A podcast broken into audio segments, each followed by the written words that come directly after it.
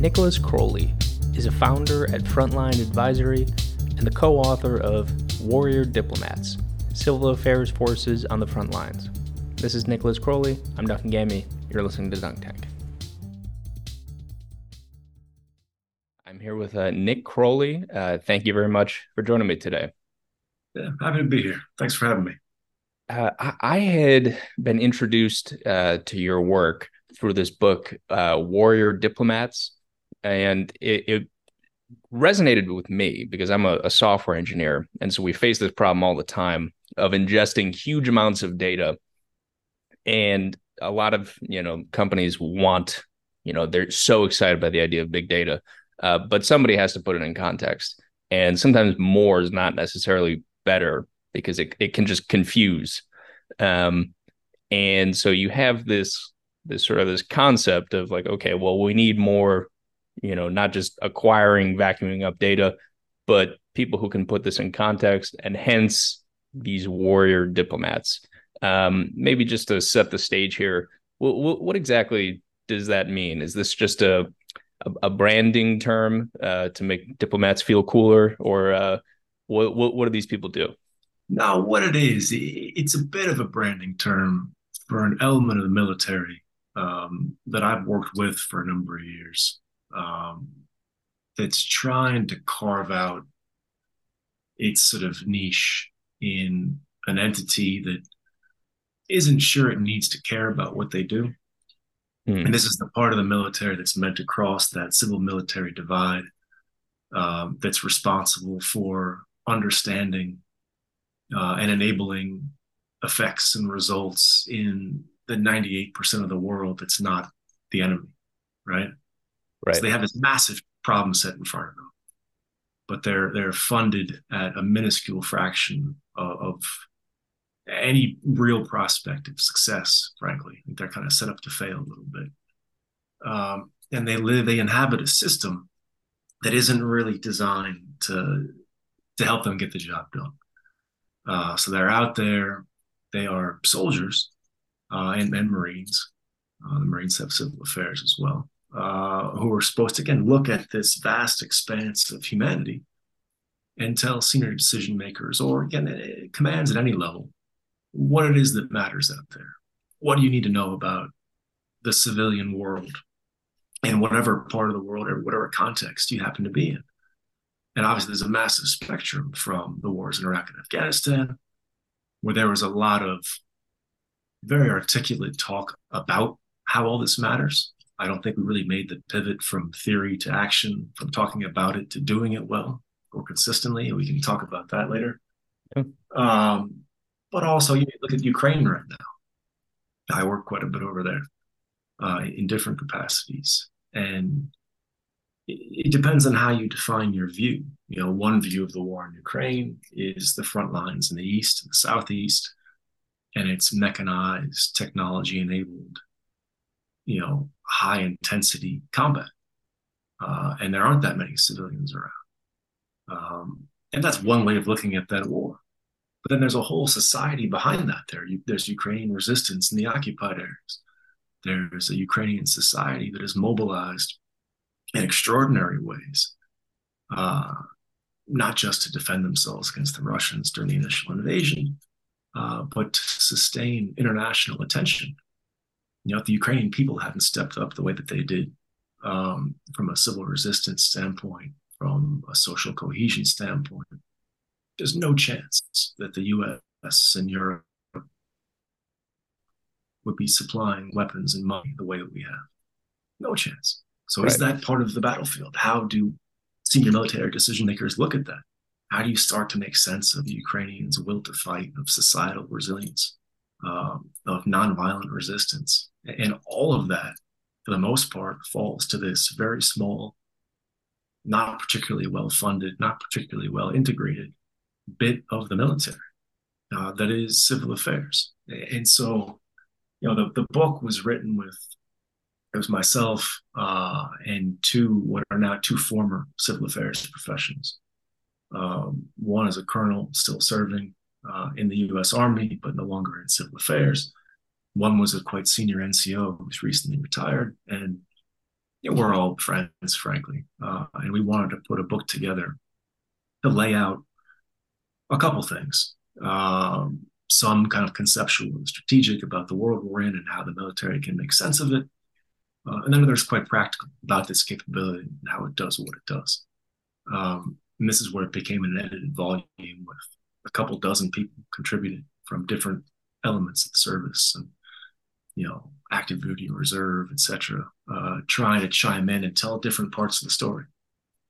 Yeah, it, it's fascinating that you say that this is underfunded because I've I've had friends who have worked at like defense contractors where if you know a piece of a, a, radar breaks rather than just replacing the piece it's like oh just order a new radar you know because they they're just gushing with money uh, but this this seemingly pretty important part of the military I, it's is it not just like why is it underfunded? Is it i don't know the arrogance of top brass or uh yeah. I get it. There's because again you know I, I, find myself you know working trying to support civil affairs and you find yourself doing pro bono work yeah. Us army that's a weird thing to do right yeah because uh, there, there's abundant money out there and there's I'll, there's a version of an expression that you know your budget is your real strategy document in any organization. You can say whatever you want,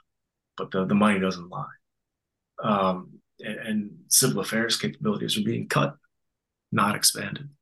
Um, and part of it is that at, a, at a, a very broad institutional level, the military, I, I default to saying the army, but the military writ large doesn't want to deal with this right? The civilian world, the human terrain, whatever you want to call it, right? All the contextual stuff around force on force combat is messy.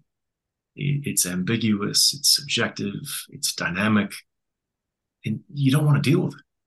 You know, so many war games that are out there begin from the premise well, the civilians have been evacuated off the battlefield, and now we're going to practice what we really do right? Like that's the classic go-to story from big NATO exercises big U.S. military exercises. You know, let's start maneuver. Let's start the serious stuff. All those the civilians are out of the way. Uh, so you know, instinctively the army doesn't want to deal with it, and in part I'm sympathetic because we do have the State Department, right? The army is the army. They are an instrument of, of violence, and it's a mistake to view them as something else. and, and I think others have made an argument I'm very sympathetic to that a lot of our problems in, in geopolitics and in terms of the US's ability to be effective overseas stems from the fact that the military has a grossly disproportionate role in US foreign policy by virtue of how well they're funded and how big they are compared to the State Department. And the State Department, you know, again, I, I travel around a lot and, and U.S. embassies in any country that's remotely challenging are basically prisons. You know, the diplomats are locked inside where they're safe, and it's very difficult to get out. It's very difficult to go anywhere.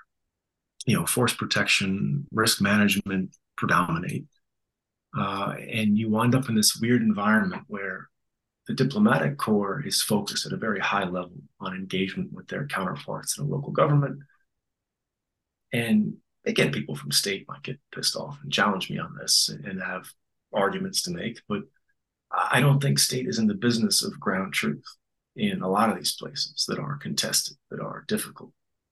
Uh, and that falls to the military. But the military doesn't really want to do that either. You know, it's a civil affairs job. Push it over to them. They'll unpack all the messy, complex, socioeconomic, call it tribal, whatever. It depends on where you are right? But all this messy contextual stuff will fall to civil affairs. Um, and it's going to realistically be two, three, five people covering a country. You know, that's so crazy. What does that really look like? Yeah. You know, we we were sending five person teams to Ukraine right up until the invasion. They were attached to the embassy and they had, I think, better freedom of maneuver than, than the diplomats but it's an overwhelming challenge. And this gets back again, like instinctively, the army doesn't want to deal with it. And the fact that five people, you know, are the civil reconnaissance capability of U.S. Special Operations Forces in Ukraine on the eve of a major war that a lot of people see coming is telling. That we we don't tell me you don't care without telling me you don't care, right? right. Uh, that, that's telling. And then on the other side is this idea that well maybe data can solve our problems. Uh, if we suck up enough, and that's sort of the, the, the basic mentality when I hear senior people and, and even also the academics attached to the military sort of machine uh, talk about the fourth industrial revolution and AI and all the rest of it and big data. It's that you know bigger is better. We'll keep sucking up all this stuff, and we'll figure it out. And we'll have these cool, staggeringly expensive tools that may or may not work, and the UX is crap, and all the rest of it is a nightmare. Yeah, but it's it's sexy, right? We have an AI enabled thing that gives us situational awareness, the push of a button. We have however many terabytes of this and that and the other thing. It, and, you know, I think a lot of it ties back to what the military is comfortable with. If you're trying to find an individual somewhere out there, think kind of targeting of the global war on terror. And you could pull all these data points into something like Palantir, or one of these tech systems. And you have an extraordinary ability to, to find that kind of needle in a haystack from a phone number and a license plate and facial recognition and biometrics and whatever coming together from a targeting standpoint. So tactically, it's quite a useful thing. But to actually get situational understanding of why things are happening and to, to connect, you know, to establish causal relationships, cause and effect. This is happening because of this. I, I don't think these platforms do that. And I, I get a bit grumpy. I don't know the right word. Uh, it, they're sold as such. Like yeah. you're know what's happening, and they don't. I don't think that happens. I don't think it's reliable. Well, okay. So let's, I want to take specific examples to see like what the potential value of this kind of work could be. Uh, you mentioned Afghanistan, and it, there have been, uh, you know, not just the U.S. but the Soviets got trapped there. Um, yeah. Is there any scenario that that you can see? Because for the past, you know, two decades since I was a kid, they've been sort of selling us this idea that oh, if we just tweak this here, a surge here, uh, you know, we we can we can make this a, a victory. Um, is there any possibility of a, a, strong civil affairs force turning this into something a more positive outcome? The short answer is no. Right? Great tactical capabilities can't compensate for an absence of, of strategy. Um, and again, this gets into a personal view. I, I think there was a massive failure of imagination or lack of institutional wisdom, courage, call it what you want, about a year into that war. You know, latest 2003. Why are we there? What is the point in Afghanistan? Um, and so again, you had people there. It was deprioritized for a while. It was reprioritized later but they're sitting there, they're in positions of authority, they're trying to tell a story of, of victory. And this is where the, the, the big data stuff gets dangerous, frankly, where if you give me data sets, lots of data, right? I, I can tell any story you want. 100%. By ascribing meaning, right? Violence is up, violence is down. Why? Are we winning or losing? You know, the prices of this or that are going up. Is that inflation? Is that a, a, an economy coming back to life?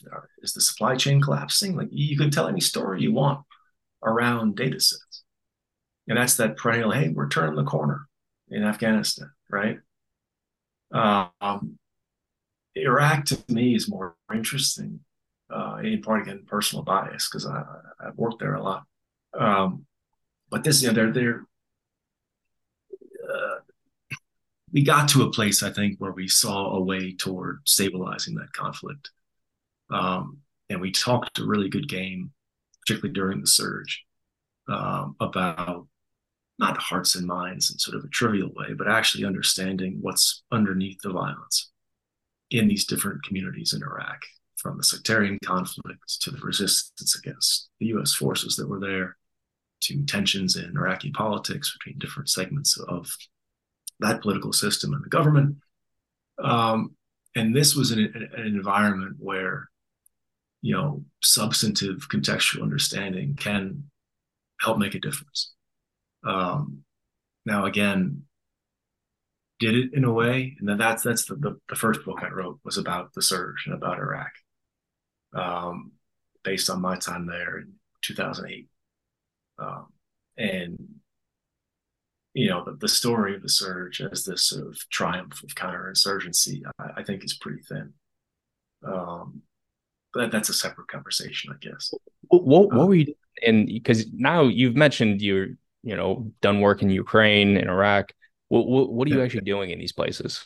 Yeah. So in Iraq, I was working with something called the Human Terrain System, which I think won like euphemism of the year in some sort of DC uh, contest back then. But if you go back in time to 2005, 2006, and this very much speaks to the conversation we're having uh, in the book, you know, at that point in time, civil affairs was being used to dig wells and paint schools and hand out soccer balls and stuff like that. Fairly superficial, superficial, excuse me, hearts and minds stuff. A lot of project management type work, interfacing with a local construction company to repair a hospital they were not being used as investigative assets to understand the contextual issues behind insurgency, really at all.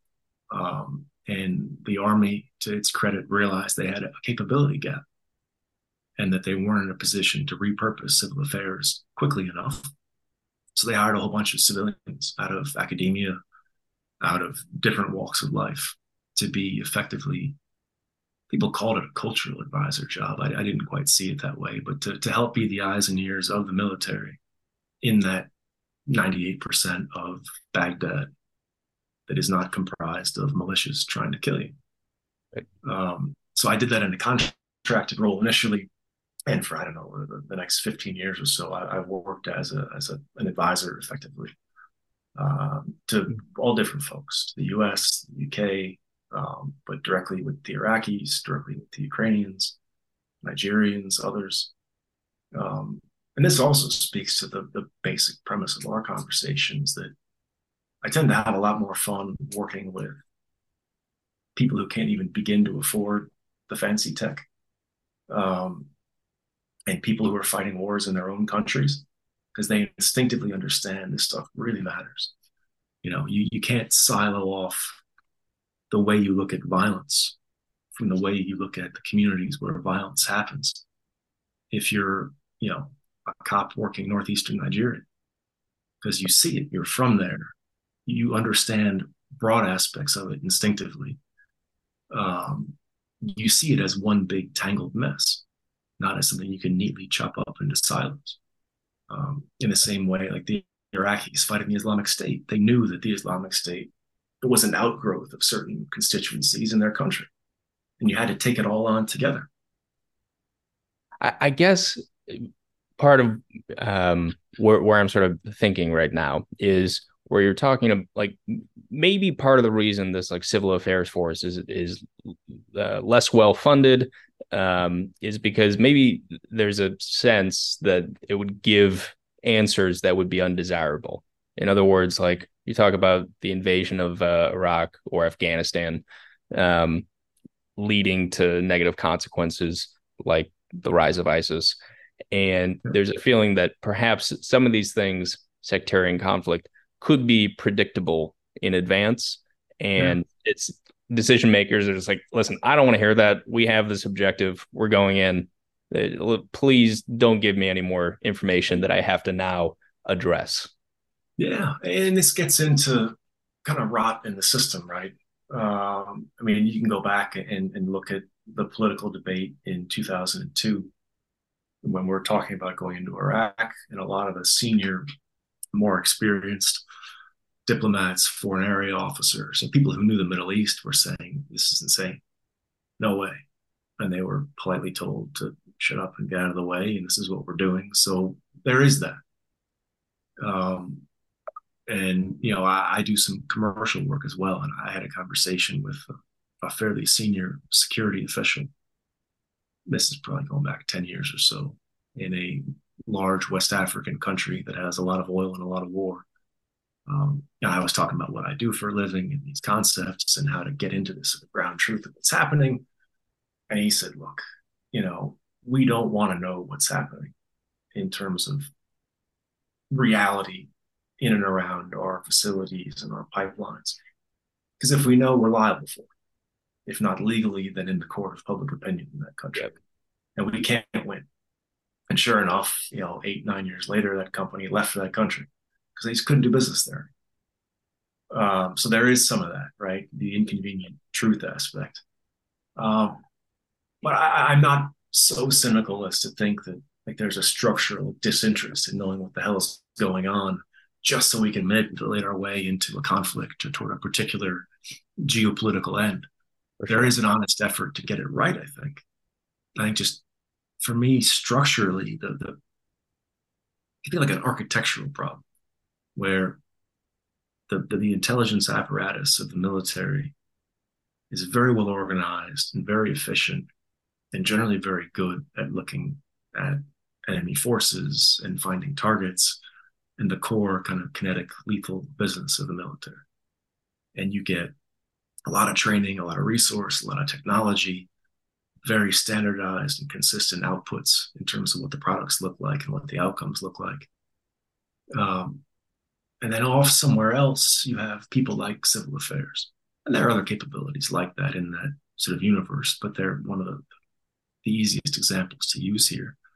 And they're totally siloed off. And they're they're told, hey, you know, look at the civilian stuff and tell us what matters. Where do you start? You know, what questions do you ask? How do you come at this? And then what do your your outputs look like? And there aren't consistent answers to that. And so the outputs are a little different every time. And they're frankly as good as the individuals who are out there being asked to do it, um, or as good as the, the patience of a particular commander allows in terms of giving them the leeway to do good work. So it's, it's, I, I kind of, kind of want to call it, it's a bit kind of amateurish in a way. I don't mean that to sound insulting, but it's like they're not trained or equipped or positioned to be successful. So you kind of go out and give it your best shot and that's the reality of it. And so you get this cycle where underperformance feeds marginalization. Right. Yeah of course. Because it's like oh well these civil affairs people what are they even doing? You know?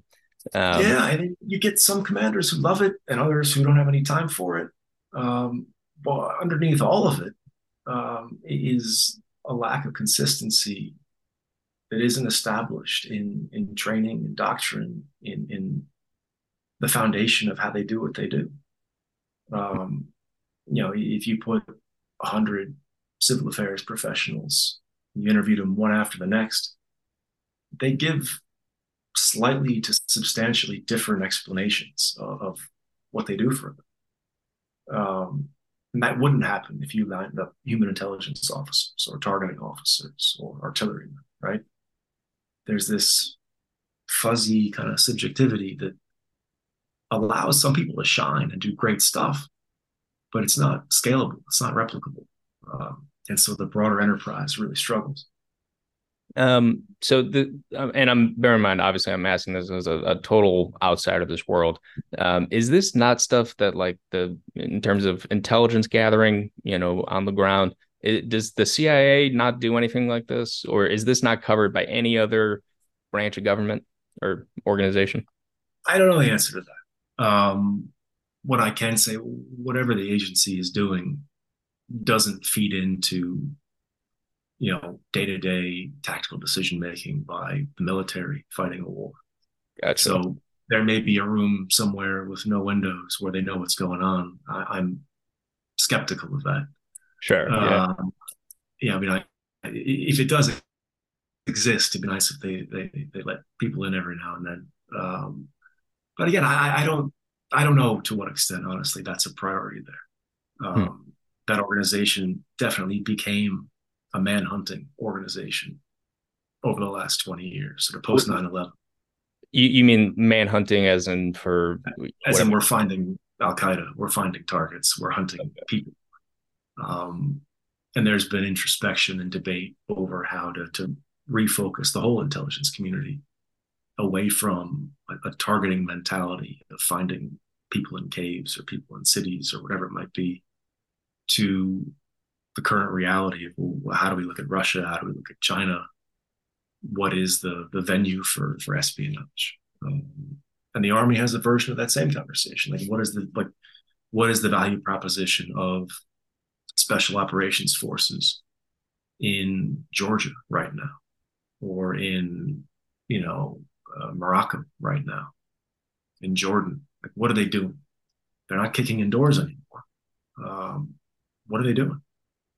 How do you position yourself? And, and for a, an entity like civil affairs, there's an opportunity to be an information gatherer, an insight provider. Um, but again, you have to be able to do it at scale, and you have to be able to do it with focus.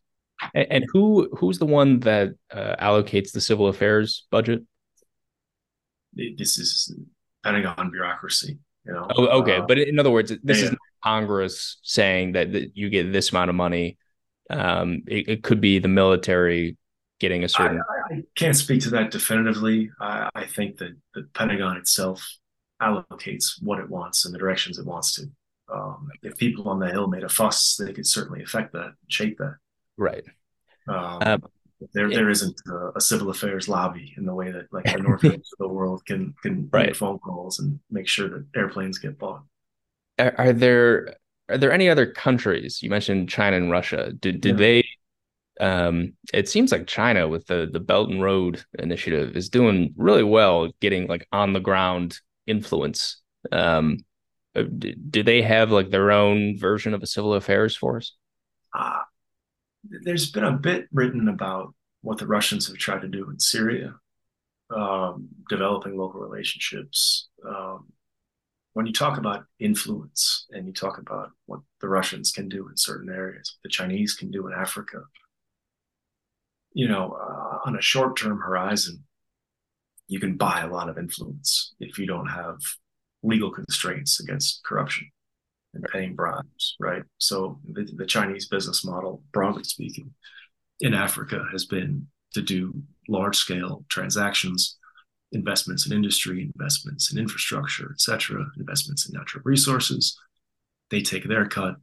People in charge on the local side take their cut and maybe something's left over for the ordinary man on the street. Um, you know, all of that is extraordinarily against the law um, for us, right? Not that laws don't get broken, uh, but you know, civil affairs, the military, when they do projects and they do medical assistance in a community, like there's nothing remotely on the scale of, hey, we're going to build six bridges and a highway to nowhere and nine industrial parks. And it's going to be a, a $40 billion proposition and the president keeps two or three and his nephew gets one and yeah, you know, yeah it's a whole different thing. And where it gets interesting from a us standpoint is how long that can last and at what point there's sufficient visibility on all of this and sufficient pressure or outcry frustration. Um, I think there's a case to be made that you know the Chinese strategy in Africa is, is starting to backfire because of the relationships they've made at a high level, and you know because there's a lack of bottom up engagement, relationship building, um, delivery of effects. Right? They're, they're not reaching that. They haven't tried to, in fairness. So why would they? Um, but it's a different business model. Um, not that we're more effective necessarily. Um, you know, there's not a ton of evidence of all the foreign aid money that's poured into Africa in the years, um, in terms of positive outcomes and all the rest of it. So there's definitely problems in that business model too. Um, but you know, I, I again, I, I, talk to people who are are content is too strong a word, but curious to see what'll happen with Russian influence, for example massively on the upswing in areas of the Sahel. Series of military coups, good ties with Russia. You know, you can go all the way into parts of Libya and, and see what kind of partner are they? Um, how happy are different constituencies that have relied upon Russia and Wagner and these organizations to help them into power? What is the, the, the return on that relationship? Maybe just let it play out for a while. You know, um, and, you know in 18 months how happy are people really with uh, the partners they have? Yeah, it, it's an interesting point because that's something that uh, I, I, think a lot of the times the casual person in the states looks at the influence of someone like uh, or a country like China and sees like, oh, this belt, oh, they're they're eating our lunch, and you know we're screwed yeah. and all. But yeah, it could totally backfire in the same way that you know sometimes American attempts at influence have backfired. That um, and we're we're also speaking at a very interesting time where I've seen a lot of articles and podcasts about uh, you know this is the end of Pax Americana, uh, the decline of rules based order. Uh, do do you do you have any strong feelings about that either way? I think it's accurate. Um, I, I, think you're going to see, or you are seeing, you know, uh, a measured withdrawal. I don't know how planned it is or how deliberate it is, right? But you know, U.S. influence and the broader institutions of the post Cold War era are not doing very well at the moment, right? Uh, and you have people taking risks all around the world, provoking conflict, pursuing advantage. Um, and that, that's one of the key arguments in the book uh, is that you know the U.S. you know in the Pentagon at least we talk about strategic competition, right? And there's this view of the world where it's the U.S. defending its sort of post Cold War legacy um, against the Russians and the Chinese, and the rest of the world is the, sort of backdrop for high level competition. Um, and the argument we make in the book is that we're we're, we're massively neglecting the, the playing field itself for this contest. And if we just focus on the Russians, just focus on the Chinese, the Iranians, you can add others to that list. You're missing local fundamentals that are going to shape this whole dynamic from the bottom up. And you really have to have a detailed understanding of the context in which this competition happens. Um, that's where it goes back to that pitch for civil affairs as at least part of the solution, where people, you know, as this sort of idea of this sort of global scout looking at these issues, you know, looking at what's happening in uh, you know Chad, in Georgia, in Vietnam, socially, culturally, politically, economically, that's creating challenges, opportunities, risks um, for the Chinese, for the Russians, for us, etc. Um, how do we look at that? And again, a lot of this drifts into the State Department's world. A lot of it drifts into academia, NGOs, think tanks. And I think there's an enormous opportunity for civil affairs to be a, a consumer of all that expertise and to feed it into the military's view of the world. Because I, I, don't see that happening at, at, the scale that it really needs to.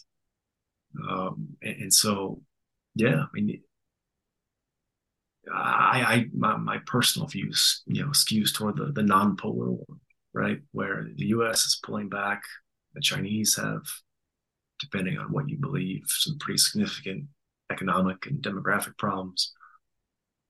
You know, how long can the Russians sustain what they're doing? You know, I, I think it's plausible to see a world where a lot of larger powers pull back. You know, our, our fiscal position isn't particularly robust. Our public health position isn't particularly good. Um, there's going to be, I think, I, I see no reason why you know, securing the U.S. border won't be a growing focus in an area where the military gets used for better or for worse, where law enforcement gets used, becomes a, a dominant national security priority. You know, what does that say for U.S. power projection in Central Africa, in Eastern Europe, um, you know, in areas of Southeast Asia, where again, that are just totally outside the day to day purview, worldview of most Americans. And I don't say that condescendingly at all. It's just no, not no, no. part of their life. Why would it be? You know, what happens in Wyoming isn't really big in the day to day of a Ghanaian uh, or an Azerbaijani, right? So, yeah. yeah. Well, but that, okay, on, on that point, there are people now like taking the war in Ukraine, for example, where we've been funding them for, uh, you know, basically since it began. Um, yeah. And there are people who feel like this is just gonna, this is never ending.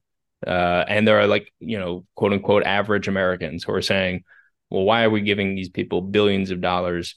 You know, I I could use some of that money, uh, things like that. Um, what what's sort of your thought on that? I mean, how how is this ultimately benefiting, let's say, Americans? Well, I mean, you can make an argument that you know the, the U.S. support to the Ukrainians has tied up and or destroyed sizable percentages of Russian combat power for a very small fraction of our Defense Department budget without any forces on the ground. Um, with again, the, the Americans killed in a volunteer standpoint, but we're not deploying soldiers there. You can make an argument that this is a pretty good investment from a national security standpoint. Yeah. Um, and you can speak to the consequences geopolitically of allowing the Russians to march through Ukraine and what happens next, what happens elsewhere in Europe and in the Middle East and in Africa. But the big but here is that if you're an ordinary person and all, all this is just kind of outside your day to day, as fair enough, it certainly ought to be for most people, and you see eight, nine figure checks getting written, and you see massive problems in your own community, um, in the schools, in the health system, on the border, I, I think more and more of that is going to be a, a, mainstay of domestic politics you know, we'll watch the next presidential election. People are going to have to really make a case in both parties if they want to sustain support to Ukraine. Um, they have to really make a powerful case that that money has to go there. Here, why aren't we spending it on the border? Why aren't we spending it on whatever domestic challenge you might want to raise? And it's a bit of a weird kind of fantasy land where it's not as though the US government starts from a number and then divides up the pie, right? Right. And just keep your money. So it, it, it's it's that's also very difficult for people to get their heads around. Um, yeah. Or in a way, it's actually really simple, and people can realize it's it's no, but it's the, the common analogy.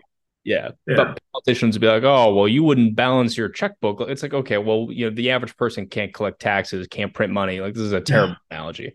Um, right but yeah, I, I agree. It's, it's outside, thicker, right? You know, elect me, and the, the hundred billion that was going to go to to Kiev is going to go to Nogales or Tucson or whatever, right? Yeah. Um, I don't know.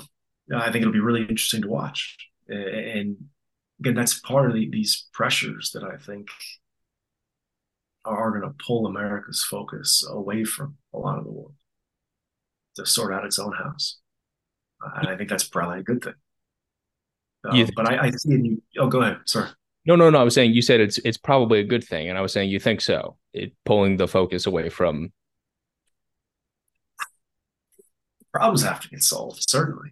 Um, and this again, this this gets back to something that we talked about kind of indirectly. Is like, what is the real value to the military of having a capability that can investigate and deliver some understanding on, on the complexities around conflicts that are happening around the world that are that are poised to happen.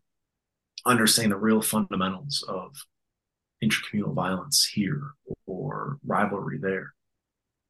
You know, there could be scenarios in which that feeds into like the perfect campaign plan. We can go in and achieve our objectives. But more often than not, it, it's a sober view of like, wow, this is a mess and we're not going to untangle this. And we need to be very conservative and very careful about how we engage with it and how we use the military assets that we have. Uh, and I think that sort of the, the hangover of Iraq and Afghanistan um, and a lot of the, the, bitterness in sort of the, the veteran community of people who, who fought in those wars about what was actually achieved, why and and the stories that were were the messages that were, were put out at a high level to justify it all. You know, a lot of that rings pretty hollow now. It's been very hard, I think, to justify that sort of effort in the future. Um, so I, I, I do see a bit of a shift homeward, um, which again I you can take a different view. Like if if you're a Ukrainian fighting to sustain your position against the Russians, you need American support. and you need to be able to be able to make your case for that. I'm sympathetic to that, right? Like that that's a place where, where I'm I'm actively involved. And I've tried to make my own case in a small way, saying, look, like Ukraine has developed in large part out of necessity uh, a resistance strategy that is fundamentally contingent on the perpetual flow of vast amounts of military and financial aid.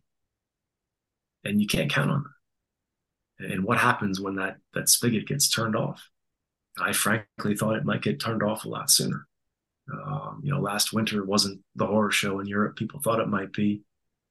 Um, you know, energy prices went up, but it wasn't a catastrophe, and the lights stayed on, and all the rest. But increasingly, you know, people are questioning these investments, and sometimes from pretty dishonest arguments. We talked about that kind of fuzzy math of well, it's the money is being spent here, it ought to be spent there, and it's not quite that simple. Um, right. But we'll see. You know, it's an interesting discussion. You, I, and and something on this topic, on the topic of Ukraine. There was an article that you had written. Uh, it was called like "Guerrillas on the Bench," uh, yeah. and there's a particular part of it that I thought was interesting. Um, we said uh, PSYOP is increasingly an e capability and is presently yeah. at an embarrassing timeout. Um, the the psyops are just fascinating to everybody. Um, so yeah. I, I wanted to one when you say e capability, do you mean just like social yeah. media manipulation or yeah. yeah.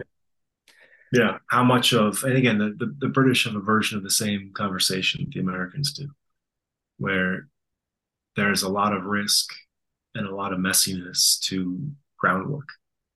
And okay, if, you're a PSYOP professional and we're occupying Baghdad, you can move around that city and, and do different things.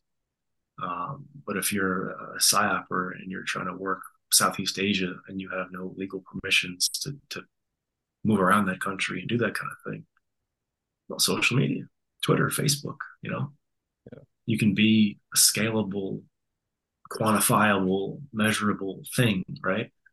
Uh, and there's been a pretty strong push to leverage that kind of technology to reach different constituencies without the risk, um, and with much, in, in theory, much greater reach. Um, so that that's a big debate, and that's a big issue across the military. Um, if we want to understand a country, a conflict, how much of that can be done by, you know, scraping and harvesting and, and all these analytics off of social media?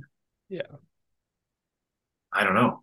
Uh, you know, you, you want to, you know, I, the, the best parallel I can think of is the, the polling industry and all the money and all the expertise and all the tech that goes into influencing and predicting and understanding elections in America. And we don't get that particularly right very often. Yeah. Um, why do we think we're going to go to Somalia or Libya or Eastern Ukraine and use social media as a stand in for reality? You know, you can certainly use it as a vector of information. You can use it in certain ways, but to understand what's really happening and why, how reliable is any of that? You know, what percentage of, of Twitter accounts in Libya are, you know, bot armies? You know, it's it's definitely in double digits. Yeah. Uh, it could be a plurality, uh, depending on how you slice it up. So, yeah. Uh, and again, there have been some scandals and the rest um, in really the, the whole special operations community has had some some interesting ups and downs. It's probably an aside for this conversation. Um, sure. yeah. What, what what do psyopers do? It's like what you say, like just go through the streets of Baghdad or Vietnam or whatever. What what do these people do? Again, I, I'm out of my my lane a bit. I mean, anything from broadcast messages and leaflets um, saying, "Hey, you know, here's how to turn yourself in," or kind of playing some mind games, um, to more subtle influence, and, and you know, the, the, the darker end of it. Um, and this was in the in the papers. You know, the, the British capability, uh, 77 Brigade, um, was used domestically in the UK during COVID um, on the British population the mandate ostensibly was to, to look for misinformation and disinformation about COVID and vaccines and all the rest, with the view that the Chinese and the Russians were trying to do certain things. Uh, but they ended up running, you know, influence activities on British people because um, they don't have the legal structure that the U.S. does, where that's you know there are ethical problems there. Uh, but again, it, it's it's an interesting world. Um, put it that way. That there was, I, I, I wanted, I don't want to take up too much of your time here, um, but there on the the like the, the topic of Pax Americana, uh, you know, dissolving, on the topic of uh, particularly people I, I think are fearful of China and invading Taiwan. And one of the arguments of um, g- like giving Ukraine funds is saying that hey, if we back down here, China will be emboldened uh, and feel more at ease uh, going ahead with an invasion. Do you feel like that's one a reasonable argument, and two whether or not it is? Is China going to invade Taiwan? Yeah, I mean, I'll, I'll caveat all this saying I've never worked, you know, east of Oman, right? So China's way out of my my zone. Um, I, I am very sympathetic to the argument that if if the West throws in the towel on Ukraine, that can only whet the appetite in Beijing, right? Very much so. So I, I definitely think that you know, you back to the domino effect theories of the Cold War, right? Um, where, yeah, if the U.S. once again lets down a key ally for the the umpteenth time, right? Um, yeah, I would think that raises the stakes in, in Southeast Asia. Um, what the Chinese have planned, I, I have no idea, um, genuinely. And, you know, the, the serious people I know who work Taiwan, South China Sea, China, are significantly concerned about. Um, and you know, people I talk to in, in DC, in senior you know rungs of the military are talking more about China than Russia um, in terms of their concerns and in terms of national security priorities. And, and I've heard the argument that the U.S. really ought to taper off support for Ukraine in a non-embarrassing, catastrophic way to, to marshal strength for China. Um, we only have so many of these munitions. We only have so many resources how much more can and should we actually send to Ukraine if there is a real threat of war in, in Southeast Asia? So, again, all, all, that chat comes from people more knowledgeable than I am on that one. But they, it's definitely serious, uh, and there definitely is a real prospect of something. Fair enough.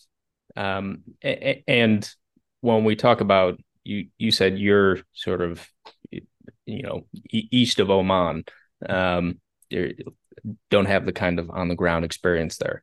Um, but you mentioned the domino theory in there, and that is it, it's really interesting because th- this domino theory has not proven to be correct in the case of like communism, where like now Vietnam is like a, a I believe a friend of ours because of the conflict with China, and under the domino theory of the time, that shouldn't have happened. They should have been really close to communist China. Um, so I, I don't know. I mean, yeah, this again, this comes back to to the tension between high level oversimplification and political theory that sounds catchy in a brief versus the messiness of ground truth. And they were, you know, you know, I think to include Ho Chi Minh, there were people in Vietnam back then saying, look, you know, we're not going to fall under China's sway. We fought wars against the Chinese. You know, this, this is an independent, this is our national thing. And it's local and it's specific and it has all these different contextual factors for it. If you show up, we'll fight you, but we're not going to become part of some Chinese empire. And that, that local complexity was discounted in the name of, of one of these big conceptual frameworks. And you could put the global war on terror in that category, right? We're going right. to go out, we're going to hunt for these things, and we're going to kill these networks. And yeah, we did. And it didn't necessarily get us anywhere. Um, you look at what happened in Iraq, what happened in Afghanistan. Al Qaeda is still out there. Islamic State is still out there. It's Pakistan, you know, more or less alarming today than it was in, you know, the 10th of September 2001 for all that we've done there. I don't know. Um, it's not a resounding success story, right? Where do you find those successes? That's just a crazy. St- I like. I, I agree with you, but it's so crazy considering the trillions of dollars, literally, that have been spent, thousands of lives, not to mention you know the millions of uh, people living there who've been yeah. killed or affected in some way. It's so wild. Like, is this? It, it, and it seems, um, what you know, something I wanted to ask you before we go here is, it seems like this sort of branch of this niche that you've carved out for yourself. You've mentioned how the civil affairs force is underfunded. Um, and sort of either dismissed, derided, or misunderstood. And it must be kind of uh, it must be hugely frustrating to be in this sort of position. And I'm curious, why not just go for the bag and you know get get in, become an arms dealer? I don't know what people do. Yeah. Uh, it's either principles or, or lack of imagination. I don't know, some combination of the two, right?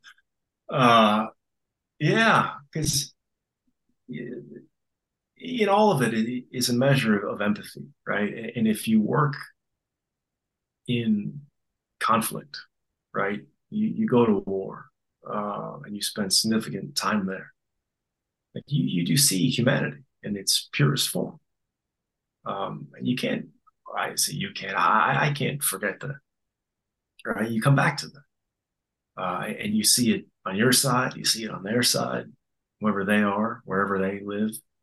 Uh, these are people, and all the good and all the evil, it's all there.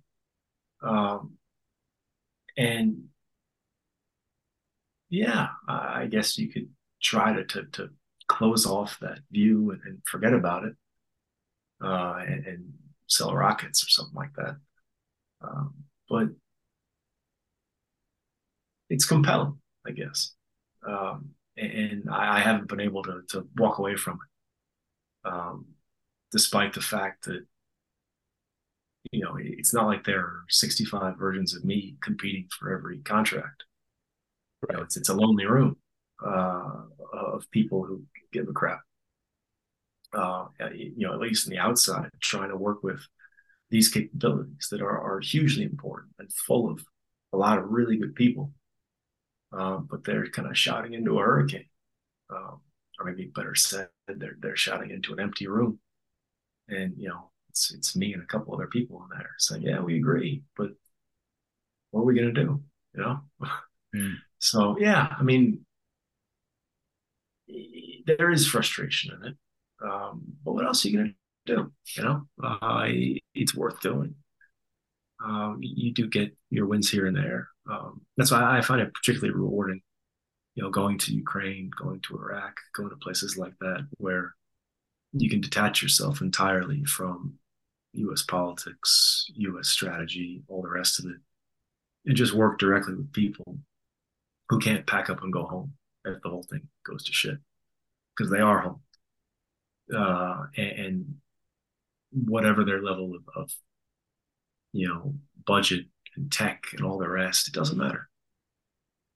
Because fundamentally, we're going to go out and we're going to figure out how to look at this problem that's in their sort of proverbial backyard, um, give them a structured view of it, and, and start to work on it. Um, and, you know, U.S. defense security kind of support doesn't really do that, which is a shame because um, that's where you get into you know arms sales and all the rest. There's no money in it.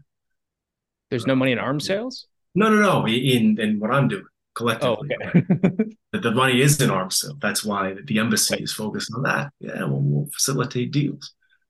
Um, you know, so he, you know, the right way to say it. Like it's hard to, to quit a connection to that kind of humanity right? Uh, sure, yeah. You, see these people and you hear their stories. Uh, you work with them, um, and they appreciate it. That's all right. Um, and again, a few steps in the right direction here and there in the West, U.S., U.K., NATO. Uh, there are good things happening. Uh, this has been kind of a pessimistic conversation about things that aren't great. No, no. I mean, and there's a lot of reason for that, right? Uh, yeah. I mean, I, that, that, that's my narrative, not one that you forced on me. Um, but yeah, you know, there, there are things to be to be positive about and to, to get you up and going. I, I think I think that's a beautiful note to end it on. Although there is one other question I want to ask that is that is less probably uh, spiritually, uh, you know, pro, you know, positive.